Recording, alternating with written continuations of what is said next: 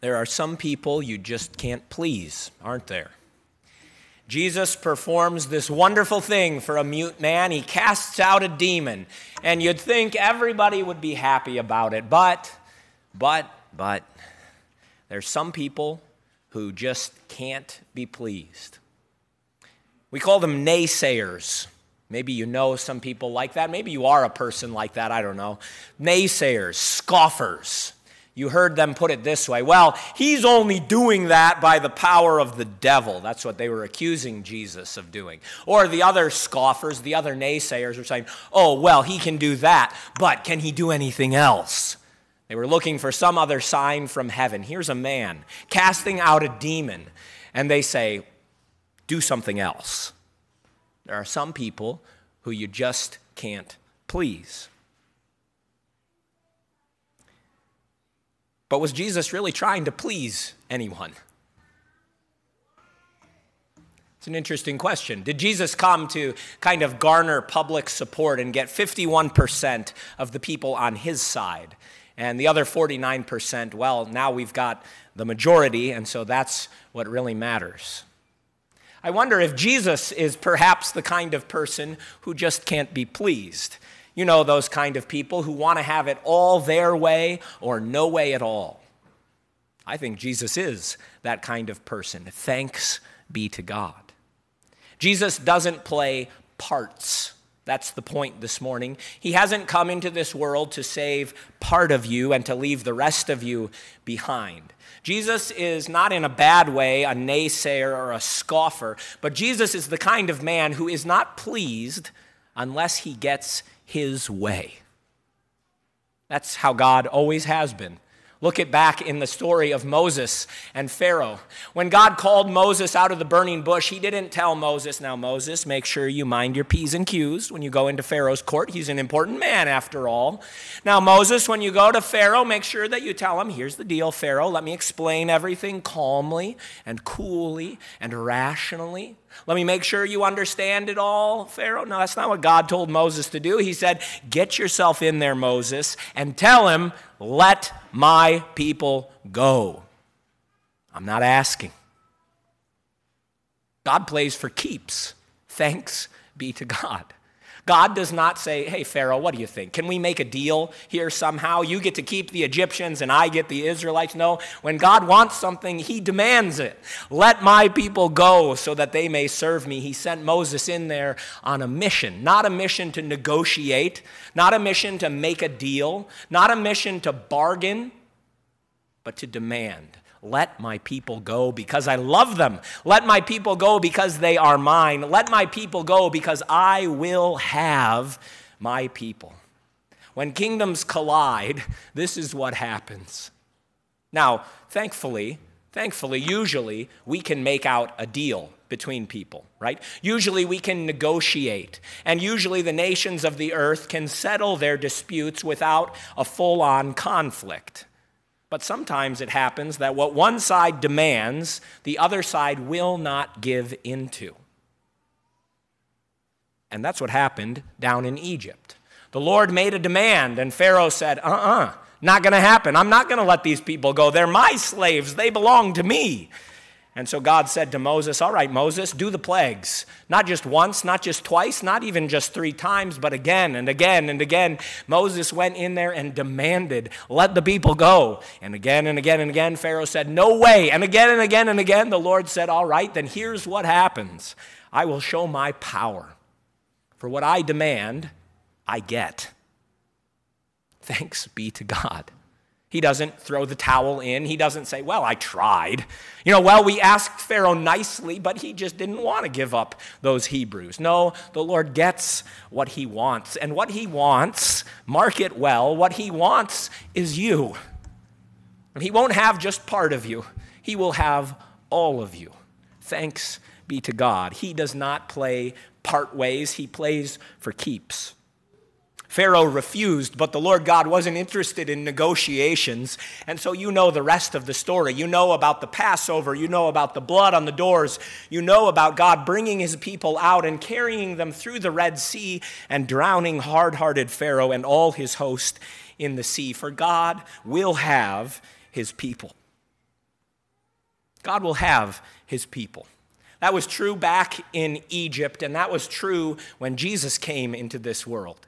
He came not to cut a deal with the devil, all right, you get half of them and I get the other half. You can have, you know, the really bad ones and I'll have the ones who are a little bit decent, you know, like all of you. Jesus came into the world and he did not say to, to Satan, Please, can I have them back? He said, like he said through Moses, They're mine. I'm taking them back. Sometimes we get this wrong, don't we? We think, well, Jesus would never demand things. Jesus would never speak with power. Jesus would never speak with might. After all, he's the Lamb of God, and lambs are meek and lowly. And Jesus certainly was meek and lowly. But beware, beware of the either or, the false either or. It goes like this either Jesus was meek and gentle and lowly, or he was strong and mighty and powerful. Thanks be to God, you don't have to choose between those things. For Jesus is both the Lamb of God who takes away the sins of the world, and he is called in Scripture the Lion of Judah, the lion who will get his people, the Lord God Almighty, the Lord of hosts, the King of the nations, who comes to command his people's obedience and to win them back. Listen again to how he put it when he was talking to these people who could just not be pleased. He compares the devil to a strong man, and he compares himself to an even stronger kind of a man. Thanks be to God, you don't have to choose between either meek and gentle Jesus and strong and mighty Jesus, but he is both. He puts it this way When a strong man, fully armed, I got to find it here. When a strong man, fully armed, guards his own palace, his goods are safe. But when, who, when one who is stronger than he attacks him and overcomes him, then he takes away his armor in which he trusted and divides up the spoil. You know what Jesus is talking about there?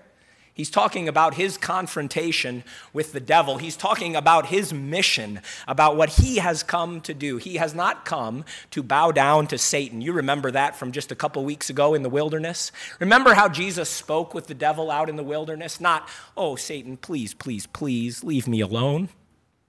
No, he spoke with power. Be gone.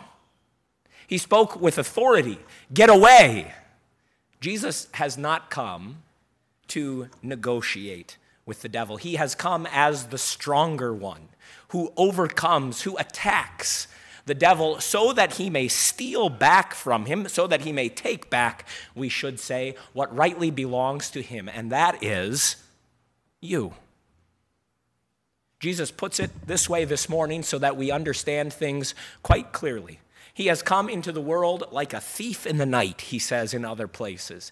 He has come to win us back, to take us back to himself, and so he must be a stronger than the devil kind of a Lord. And thanks be to God, you have one who is stronger than the devil. For what does it say in Scripture? He that is in us is greater than he that is in the world. The Son of God has appeared to destroy the works of the devil. That's what Jesus was doing in his ministry. That's what he was saying with these words.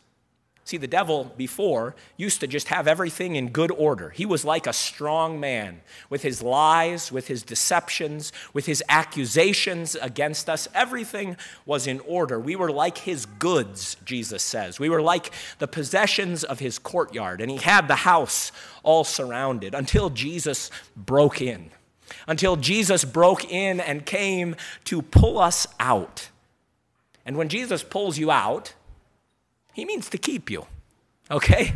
He means to keep you, just like he meant to keep the Israelites. Remember when they were wandering around in the wilderness and they, they strangely had this odd idea that life would be better if they could go back into Egypt? Remember that? Well, back in Egypt, we used to at least have three square meals a day and they forgot about how terrible it was living under Pharaoh.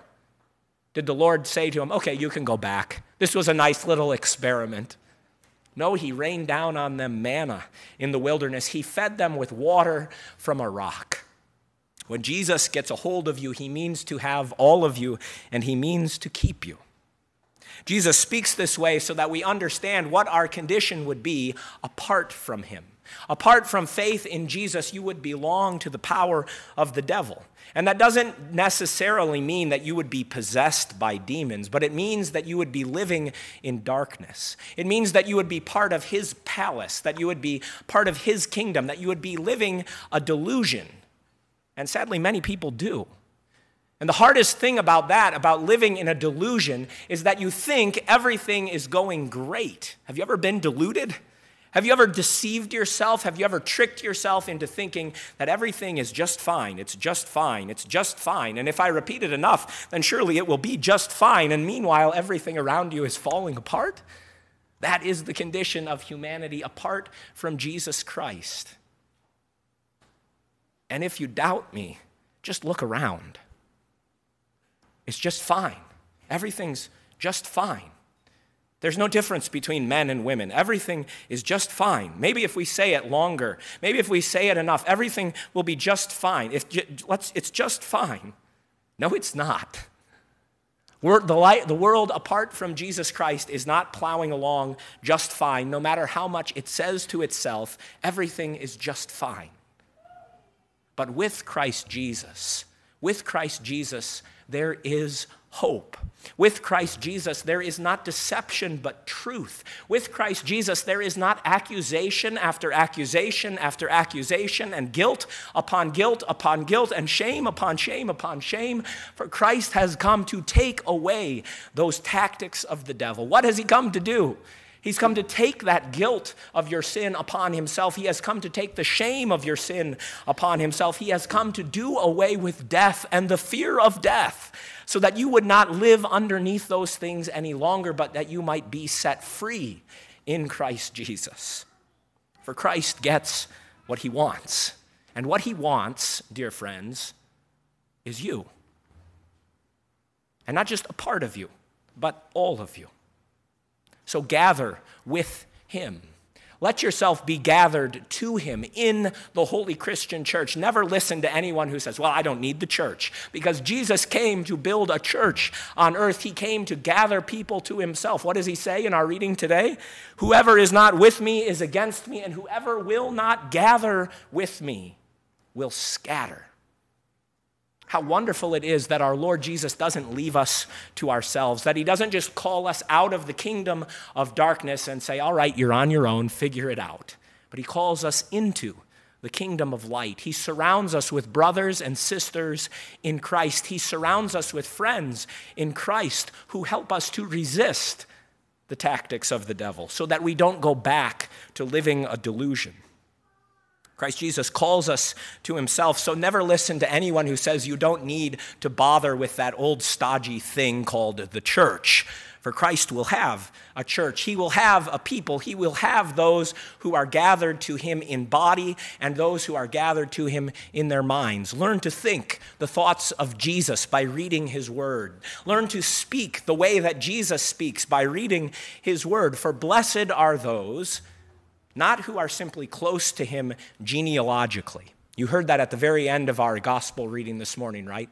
Someone heard the things Jesus was saying and doing, and they said, Blessed is your mom. She must be so proud of you, Jesus. It must be great to be your mom. And Jesus said, You know what's better than being my mom? You know what's better than being close to me in a family way? Blessed rather are those who hear the word of God, like you do today, you have it better than Mary did. Blessed are those who hear the word of, well, Mary heard the word of God too, and she kept it. So I'm not saying anything against St. Mary. But blessed even more than Mary are those who, like you, hear the word of God and keep it. For when you have the word of God, then you have that authoritative, powerful word that breaks down the darkness of the devil. You have that authoritative, powerful word that overcomes the devil and all his works and all his ways. You have that authoritative, powerful word of the lion of Judah who says to you today, Let my people go, that they may be with me. To him be the glory now and always. Amen.